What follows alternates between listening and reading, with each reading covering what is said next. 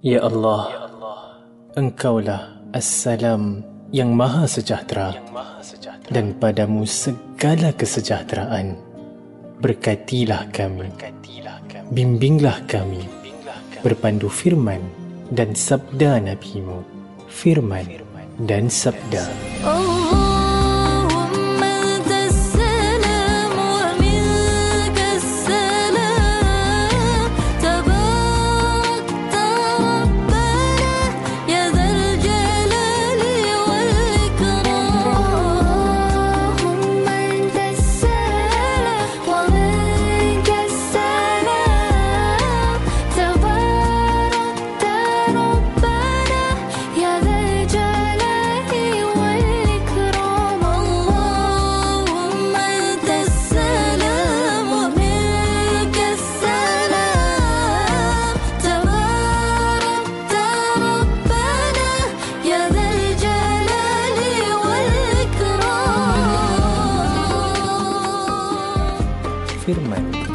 सब तैयार होता है Assalamualaikum warahmatullahi wabarakatuh. Para pendengar yang dihormati sekalian, semoga Allah kurniakan kita semua umur yang panjang, kesihatan yang baik, kesenangan, ketenangan serta hidayah untuk menempuh cabaran kehidupan. Semoga didekatkan kita kepada kebaikan dan jauhi kita dari segala kejahatan. Amin ya rabbal alamin. Firman dan sabda dan sabda Al-Quran sebaik-baik rujukan. Ambillah peluang untuk membaca atau mempelajarinya kerana di hari akhirat nanti akan menjadi syafaat bagi yang membacanya. Saudara pendengar yang kami muliakan, ayuh kita ikuti bacaan surah Al-An'am ayat 102 hingga 110 oleh Qari Ustaz Abdul Hadi Jamil. Firman dan sabda. Firman dan sabda. أعوذ بالله من الشيطان الرجيم. ذلكم الله ربكم. لا إله إلا هو. خالق كل شيء فاعبدوه. وهو على كل شيء وكيل. لا تدركه الأبصار وهو يدرك الأبصار وهو اللطيف الخبير.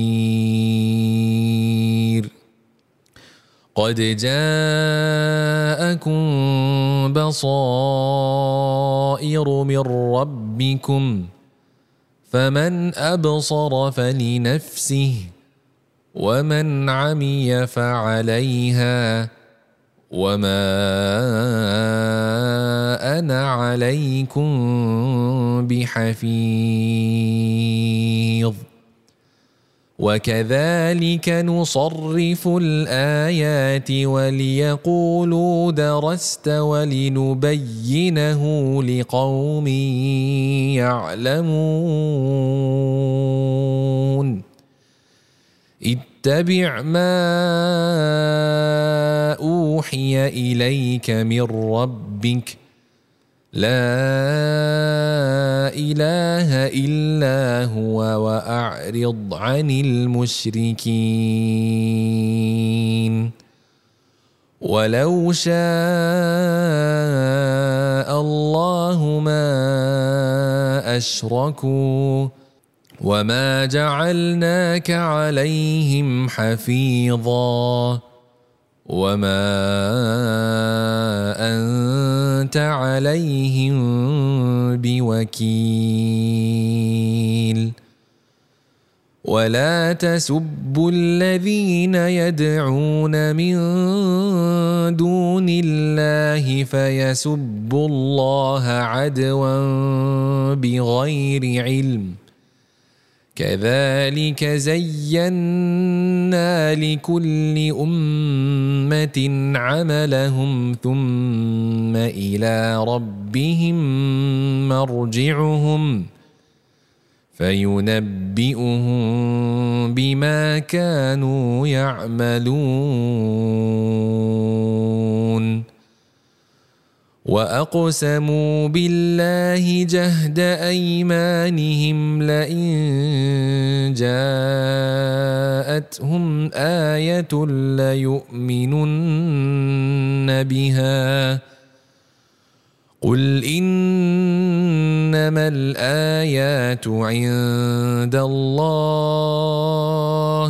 وما يشعركم أنها فإذا جاءت لا يؤمنون.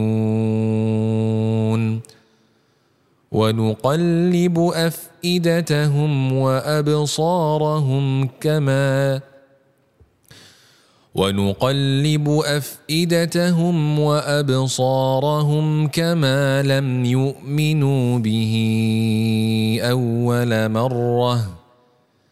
كما لم يؤمنوا به اول مره ونذرهم في طغيانهم يعمهون صدق الله العظيم Firman dan sabda dan sabda. Eh, aku tak puas hati lah dengan si Rina ni. Eh, alamak. Eh, dia pergi ambil aku punya projek lagi lah, alamak. Eh, aku tengok dia okey je. Okey kau cakap. Eh, si Rina ni baik ada makna ni. Aku tahu dia ni mesti nak balas dendam balik apa yang buat salah kat aku itu hari. Engkau eh, ni asal eh dengki sangat dengan dia. Aku tengok dia okey je. Dengan kita-kita pun dia lain baik je. Tu sebab kau dah dibutakan dengan dia. Engkau tu lah. Kita ni semua dapat tengok lah kebaikan diri Rina tu. Engkau je yang buta hati tak nak terima kebaikan dia. Firman dan sabda. Firman dan sabda. Setiap dari kita bertanggungjawab mengetahui mana yang buruk dan mana yang baik. Semoga kita tergolong di kalangan insan-insan yang saling mengasihi, saling menyayangi, saling memberi dan saling memahami agar dapat mewujudkan kerukunan. Pendengar yang dimuliakan, topik ceramah yang akan disampaikan oleh yang berbahagia Ustaz Mustaza Bahari ialah tentang mereka yang melihat beserta tafsiran surah yang dibacakan awal tadi. Silakan Ustaz. Bismillahirrahmanirrahim. Assalamualaikum warahmatullahi wabarakatuh. Alhamdulillah Rabbil Alamin Wassalatu wassalamu ala ashrafil mursalin Sayyidina Muhammadin wa ala alihi wa sahbihi ajma'in Subhanaka la ilma lana illa ma 'allamtana innaka antal alimul hakim. Rabbi shrah li sadri wa yassir li amri لساني lisani yafqahu qawli amma ba'd. Alhamdulillah. Syukur kita pada Allah Subhanahu Wa Taala di atas nikmat iman dan Islam serta nikmat Al-Quran yang telah diberikan kepada kita untuk mencapai kejayaan kita di dunia ini dan mencapai keamanan di akhirat kelak. Mudah-mudahan apa yang Allah kurniakan kepada kita dapatlah kita amalkan dengan sebaiknya dan kita ikuti secara istiqamah Mudah-mudahan kekallah kebaikan dan kesejahteraan bagi kita di dunia dan akhirat. Amin. Ya Rabbal Alamin. Kembali kita kepada surah Al-An'am.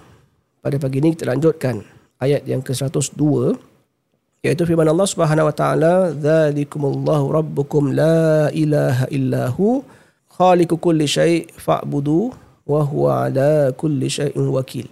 Yang bermaksud dan demikian itulah yang memiliki sifat-sifat yang demikian itulah Allah Allah Tuhan kamu.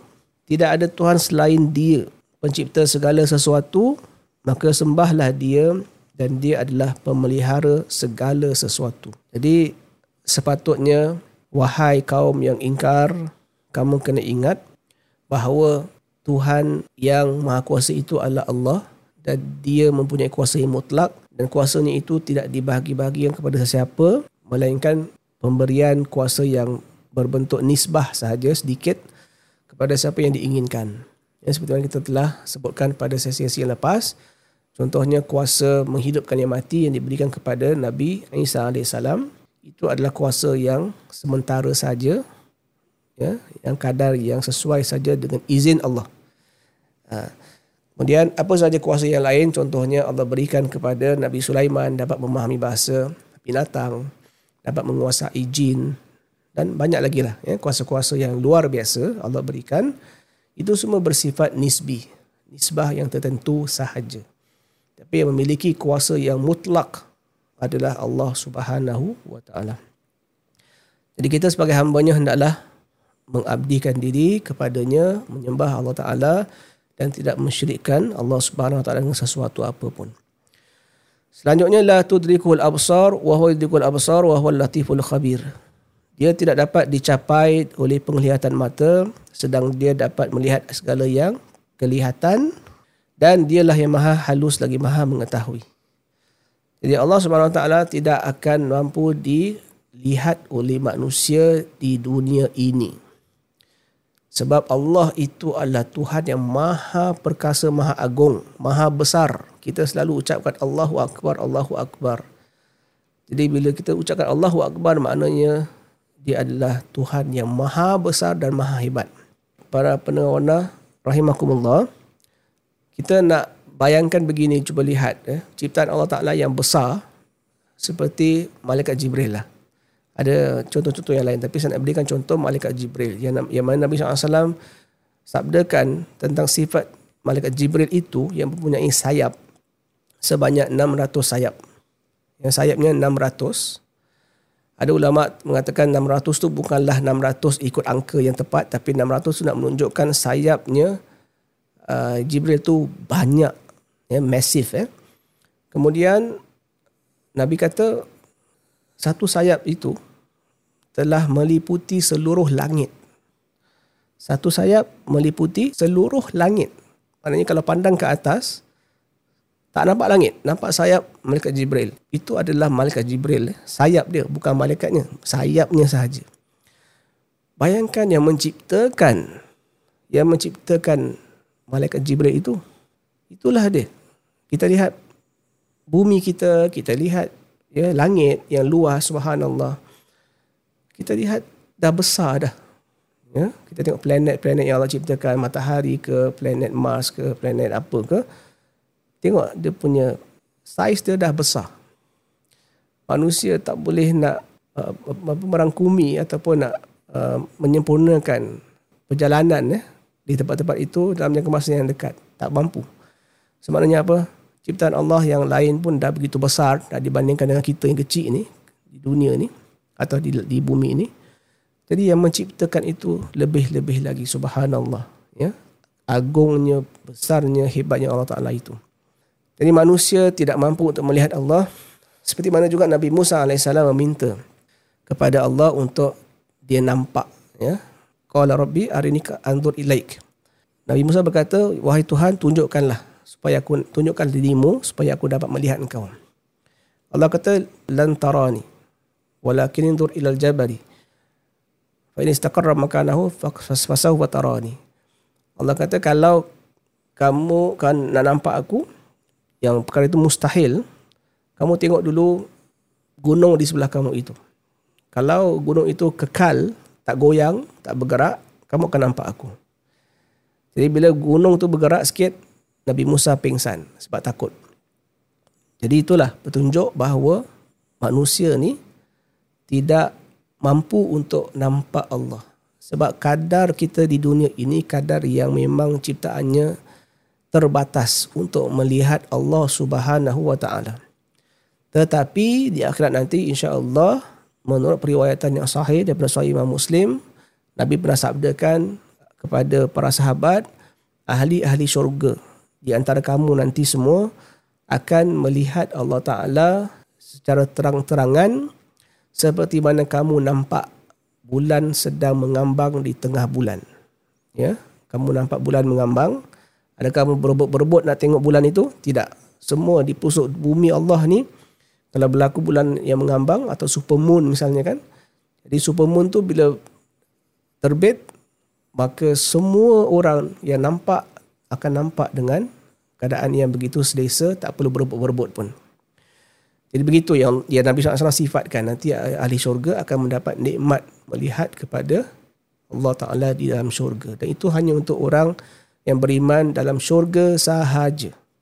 Orang-orang yang diazab di neraka tidak akan nampak Allah. Tidak akan berbicara dengan Allah. Allah tinggalkan mereka ya, dengan para malaikat yang keras menjaga neraka itu untuk terus ya, mengazab mereka dalam neraka. Allah tidak akan mempedulikan mereka. ya berbanding dengan ahli syurga yang Allah akan hadir sendiri dan akan memberikan keredaan kepada mereka dan menambah lagi nikmat kepada mereka. Dan mereka ahli syurga akan meredai apa yang Allah berikan kepada mereka. Subhanallah. Mudah-mudahan kita di antara mereka-mereka itu yang dikurniakan Allah syurganya dan dikurniakan Allah kesempatan untuk lihat dan pandang kepada dirinya wajahnya yang sempurna dan mulia. Amin. Ya rabbal alamin. Kemudian qad ja'akum basairun min rabbikum faman absara fa nafsihi wa man amiya fa 'alaiha wa ma ana 'alaikum bihafiz. Sesungguhnya telah datang daripada Tuhanmu bukti-bukti yang terang. Maka barang siapa melihat kebenaran itu, maka manfaatnya bagi dirinya sendiri. Dan barang siapa pula buta, tidak melihat kebenaran itu, maka kemudaratannya kembali kepadanya dan aku iaitu Muhammad SAW sekali-kali bukanlah pemelihara kamu. Yang telah datang kepada manusia pelbagai bukti kebenaran tentang kuasa Allah, tentang sifat Allah yang sempurna dan sebagainya. Jadi siapa yang nampak ya dengan pandangan penglihatan hati yang jujur, maka dia akan ya mendapat keuntungan untuk diri sendiri. Dia akan dapat petunjuk itu sebab dia sendiri secara jujurnya nampak kebenaran itu dan diikuti kebenaran itu. Dan siapa yang sengaja membutakan matanya atau mata hatinya untuk menerima kebaikan, maka Nabi SAW uh, diperintahkan untuk beritahu kepada manusia-manusia itu yang mana dia bukanlah pemelihara, eh, bukanlah penjamin, bukanlah orang yang kena jaga. Orang-orang yang tak nak tengok kebenaran ni atau tak nak ikut kebenaran, Nabi dah lepas tanggungjawab daripada mereka lah. Ya, maknanya sampai bila? Takkan nak suap, ya, nak spoon feed sampai sampai apa mati untuk terus juga berterusan ingatkan ingatkan. Ya, sedangkan yang tak nak terima tu adalah orang itu sendiri. Jadi Nabi beritahu kalau dah disampaikan apa yang patut disampaikan kepada kamu, kamu kena amalkan, kamu kena lakukan mengikut tanggungjawab yang diberi kepada kamu. Kalau kamu tak nak, kamu yang sendiri kena tanggung. Selanjutnya ayat ke-105, wa kadzalika nusarriful ayati liyaqulu darasta wa linubayyinahu liqaumin ya'lamun. Demikianlah kami mengulang-ulang ayat-ayat kami supaya orang-orang yang beriman mendapat petunjuk. Ya, subhanallah itulah rahmat Allah kepada kita. Allah ulang-ulang untuk kita sentiasa ingat sebab kita ni ada tendensi untuk lupa. Ha, kalau tak diingatkan nanti kita lupa. Dan bila kita lupa pula kita biarkan dan akhirnya kita menjurus kepada arah uh, meninggalkan apa yang patut kita lakukan ya. Kemudian dan supaya orang-orang yang musyrik mengatakan kamu telah mempelajari ayat-ayat itu dari ahli kitab dan supaya kami menjelaskan al-Quran itu kepada orang-orang yang mengetahuinya. Uh, ayat ini nak mengingatkan kepada kita hari ini bahawa dahulu dan hari ini pun ada juga lah jenis manusia macam itu yang jenis sekali lagi menuduh ya mencari alasan yang dusta lah mengatakan itu dan ini terhadap apa yang Allah turunkan kepada Nabi SAW dan terhadap apa yang Nabi SAW sampaikan kepada umatnya para penentang ni akan memberi banyak alasan dengan mengatakan bahawa apa yang diturunkan kepada kamu adalah sesuatu yang kamu ambil daripada ahli kitab maknanya tak pure lah eh. Ha, kemudian kamu ni wahai Muhammad banyak melakukan perkara-perkara yang tidak sesuai dengan keadaan hidup kami dan macam-macam lagi lah tuduhan-tuduhan yang mereka berikan kepada Nabi SAW. Jadi ayat-ayat yang Allah turunkan berulang-ulang kali itu untuk memberitahu secara konsisten bahawa apa yang diperintahkan itu tidak berubah. Ya, perkara yang tak berubah adalah Allah mengarahkan manusia untuk mentauhidkan dia. Daripada dulu sampailah hari kiamat. Para nabi yang diutuskan, para uh, ulama, ya, pendeta ke, rahib ke yang mengetahui hukum-hukum Allah dalam kitab-kitab yang diturunkan, semuanya diperintahkan untuk menyampaikan kepada pengikut masing-masing bahawa Tuhan yang disembah hanyalah Allah sahaja. Itu konsisten tidak pernah berubah.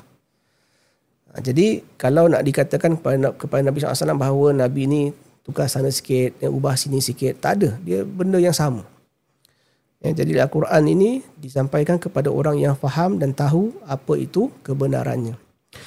Kemudian ittabi' ma ma uhiya ilaika min rabbik la ilaha illahu wa'rid 'anil musyrikin. Iaitu ikutilah apa yang telah diwahyukan kepadamu dari Tuhanmu. Tidak ada Tuhan selain dia dan berpalinglah dari orang-orang yang musyrikin. Ya, wahai Nabi SAW, wahai Muhammad, ikutilah apa yang telah diwahyukan. Dan ini untuk kita juga sebagai umatnya, ikuti sahaja apa yang telah disampaikan kepada kita. Dan kalau ada sesiapa lain yang tak nak ikut, dia membantah, ya, yang sombong dengan kebenaran, biarkan mereka. Ya, sebab kita tak nak buang masa dengan orang-orang yang tidak mahu mendapatkan kebaikan. Kalau kita layankan, kita sendiri akan rugi. Kita sendiri akan keterbelakang. Ya, kita tidak akan maju ke depan. So, secara uh, semula jadi pun yang kita tahu dalam dalam apa-apa urusan di hidup di, di dunia ini pun, kita diberitahu eh, orang-orang yang memang tak nak maju ke hadapan, tidak bermotivasi untuk memperbetulkan keadaan diri dia, maka kita jangan terlalu asyik untuk bersama dia dan terlalu bersifat empati sangat sampai kita pula yang rugikan diri kita sendiri. So tak boleh kita biarkan diri kita begitu. Jadi orang tak nak, tak apa. Perkara itu dah disampaikan kepada mereka. Tapi mereka tak nak juga, itu bukan tanggungjawab kita untuk kita kendalikan urusan mereka lagi. Selanjutnya, walau sya'a Walau syaa Allahu ma asyraku wa ma ja'alnaka 'alaihim hafiza wa ma anta 'alaihim biwakil. Dan kalau Allah mengkehendaki nescaya mereka tidak mempersekutukannya dan kami tidak menjadikan kamu pemelihara bagi mereka wahai Muhammad dan kamu sekali-kali bukanlah pemelihara bagi mereka. Jadi ini sekali lagi diingatkan bahawa bila disebutkan Allah berkehendak ya uh, maksudnya adalah berkehendak dari sudut kadar dan Allah Subhanahu Wa Taala itu telah sempurna tapi manusia ya juga ada kuasa diberikan kuasa diberikan ilmu diberikan ya hikmah untuk mereka ni faham apa yang benar apa yang salah. Jadi kalaulah mereka sendiri memilih untuk mengambil jalan yang salah maka itu adalah pilihan mereka. Dan uh, Allah memang membiarkan mereka untuk memilih. Cuba akhirnya di akhirat nanti akan dipersoalkanlah di atas pemilihan mereka yang mereka lakukan di dunia dahulu. Seterusnya ayat ke-108 wala tasubbul ladina yad'una min dunillahi fa yasbullaha adwan bighairi ilm kadzalika zayyana likulli ummatin amalahum thumma ila rabbihim yarji'uhum fa yunabbihum bima kanu ya'malun. Yang bermaksud dan janganlah kamu memaki sembahan-sembahan mereka yang mereka sembah selain Allah kerana mereka nanti akan memaki Allah dengan melampaui batas tanpa pengetahuan. Maknanya dengan dalam keadaan kejahilan eh, mereka lakukan begitu. Demikianlah kami jadikan setiap umat menganggap baik pekerjaan mereka. Kemudian kepada Tuhan mereka lah kembali mereka lalu dia berberitakan kepada mereka apa yang dahulu mereka kerjakan. Ayat ini ada sebab uh, turunnya ayat ini iaitu dikhabarkan bahawa oleh Imam Ibn Jarir dalam kitab tafsirnya bahawa dahulu ketika Abu Talib, eh, pakcik Nabi SAW dalam keadaan gering, dalam keadaan nak meninggal, Maka ada perwakilan ataupun pembesar-pembesar Quraisy yang mengetahui tentang hal keadaan Abu Talib itu. Lalu mereka berbincang dan mengatakan bahawa sebelum Abu Talib meninggal, mari kita pergi kepadanya dan beritahu supaya urusan anak saudara dia itu iaitu Nabi SAW kita selesaikan secara terhormat ya, begitu. Maka mereka pun pergi bertemu dengan Abu Talib dan Abu Talib sebenarnya tahu dimaklumkan oleh perwakilan mereka yang pembesar-pembesar Quraisy nak jumpa di antaranya Abu Lahab, Abu Sufyan uh, dan beberapa orang eh nak jumpa dengan Abu Talib. Lalu Abu Talib memanggil Nabi SAW juga bersama. Jadi dia beritahulah kepada Abu Talib, wahai Abu Talib ya, yang kita hormati, kita nak selesaikan urusan anak saudara kamu ini supaya nanti janganlah diberitahu bila kamu dah tak ada, kita menganiaya dia kita bunuh dia. Ha, gitu. Maknanya kerana menghormati Abu Talib ni kan, mereka tak nak lah mengganggu ahli keluarga ya, yang mulia ini. Jadi uh, apa yang diinginkan oleh oleh pembesar Quraisy ialah Nabi SAW berhenti daripada mengatakan tentang uh, berhala-berhala mereka. Berhenti daripada mengatakan berhala itu tidak ada manfaat lah, tak beri mudarat lah dan sebagainya. Jadi Nabi SAW bila dengar, Nabi kata, adakah kamu sudah selesai bicara? Uh, mereka kata, ya. Jadi aku, boleh tak kalau aku minta sesuatu, satu je aku minta dan aku boleh tunaikan permintaan kamu itu. Jadi uh, pembesar-pembesar Quraisy mengatakan bahawa boleh, jangan cakap satu, kamu minta sepuluh pun tak apa. Uh, minta sepuluh pun tak apa. Yang penting jangan jangan sebut-sebut lagi tentang uh, sembahan-sembahan kita. Jadi Nabi kata, aku minta kamu mengucapkan la ilaha illallah itu saja. La ilaha illallah. Uh, maka berubahlah wajah-wajah mereka itu dan mereka mengatakan uh, mengatakan kepada Abu Talib, wahai Abu Talib, ini perkara yang very sensitif, kita tak boleh terima. Jadi Abu Talib kata, mintalah selain daripada itu. Nabi kata, tidak. Itu sahaja yang aku minta. Maka pembesar Quraisy mengatakan bahawa, okey, kalau begitu, kalau kamu ingin teruskan, kalau kamu buat lagi, ya, kalau kamu buat lagi, kami akan memaki Tuhan yang kamu sembah. Ah ha, gitu. Memang ayat ini disebutkan sebagai tasubbu. Sabba ya subbu itu maknanya memang maki ya. Bukan sekadar mencerca tapi maki. Jadi kerana itu Allah turunkan ayat ini untuk ingatkan Nabi SAW supaya jangan biarkan saja mereka supaya Allah itu tidak dimaki lah sebab Allah itu maha agung, maha suci. Itulah sebab ayat ini diturunkan.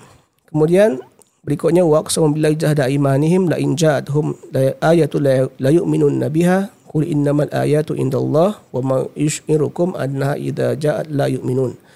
Mereka bersumpah dengan nama Allah dengan segala kesungguhan bahawa sungguh jika datang kepada mereka sesuatu mukjizat pastilah mereka beriman kepadanya.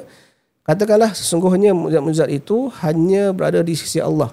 Dan apakah yang memberitahukan kepada kamu bahawa apabila mukjizat itu datang mereka tidak akan beriman sekali lagi mereka berkata bersumpah pula kalau Muhammad turunkan mukjizat yang hebat kita akan ikut. Tapi persoalannya kalau turun apa-apa mukjizat kamu ikut tak? Sebab sebelum itu Allah telah turunkan banyak perkara-perkara yang luar biasa tapi ada juga manusia yang tak nak ikut tak nak patuh kepada perintah Allah. Seterusnya wa nuqallibu afidatahum wa absarahum kama lam yu'minu bihi awwal marrah wa nadharuhum fi tughyanihim ya'mahun. Dan begitu pula kami memalingkan hati dan penglihatan mereka seperti mereka belum pernah beriman kepadanya iaitu beriman kepada Al-Quran pada permulaannya dan kami biarkan mereka bergelimang atau bergelumang dalam kesesatan yang amat mendalam. Jadi inilah yang berlaku kepada orang yang tak beriman ni macam mana pun mereka tu tetap tidak akan terima kebaikan eh, diberikan banyak mukjizat yang hebat dan luar biasa pun kalau hatinya memang tak nak ya, mengikut kebaikan mereka tak akan berubah. Itulah hakikatnya. InsyaAllah jumpa lagi dengan siaran. Wallahu a'lam bishawab. Assalamualaikum warahmatullahi wabarakatuh. Waalaikumsalam warahmatullahi wabarakatuh. Terima kasih yang berbahagia Ustaz Mustaza Bahari atas pencerahan tadi. Firman dan sabda dan sabda. Saudara pendengar yang dimuliakan, jika anda ingin mendengar semula rancangan Firman dan Sabda di Warna, sila ke podcast di Spotify dan Millicent. Tapi anda perlu muat turun aplikasi Spotify atau Millicent, pilih podcast dan cari Firman dan Sabda. Semoga intipati rancangan ini penuh bermanfaat untuk kita bersama, insya-Allah. سبحان الله وبحمده سبحان الله العظيم سبحان الله وبحمده سبحان الله العظيم سبحان الله وبحمده سبحان الله العظيم سبحان الله وبحمده. سبحان الله العظيم. سبحان الله وبحمده سبحان الله العظيم. سبحان الله وبحمده سبحان الله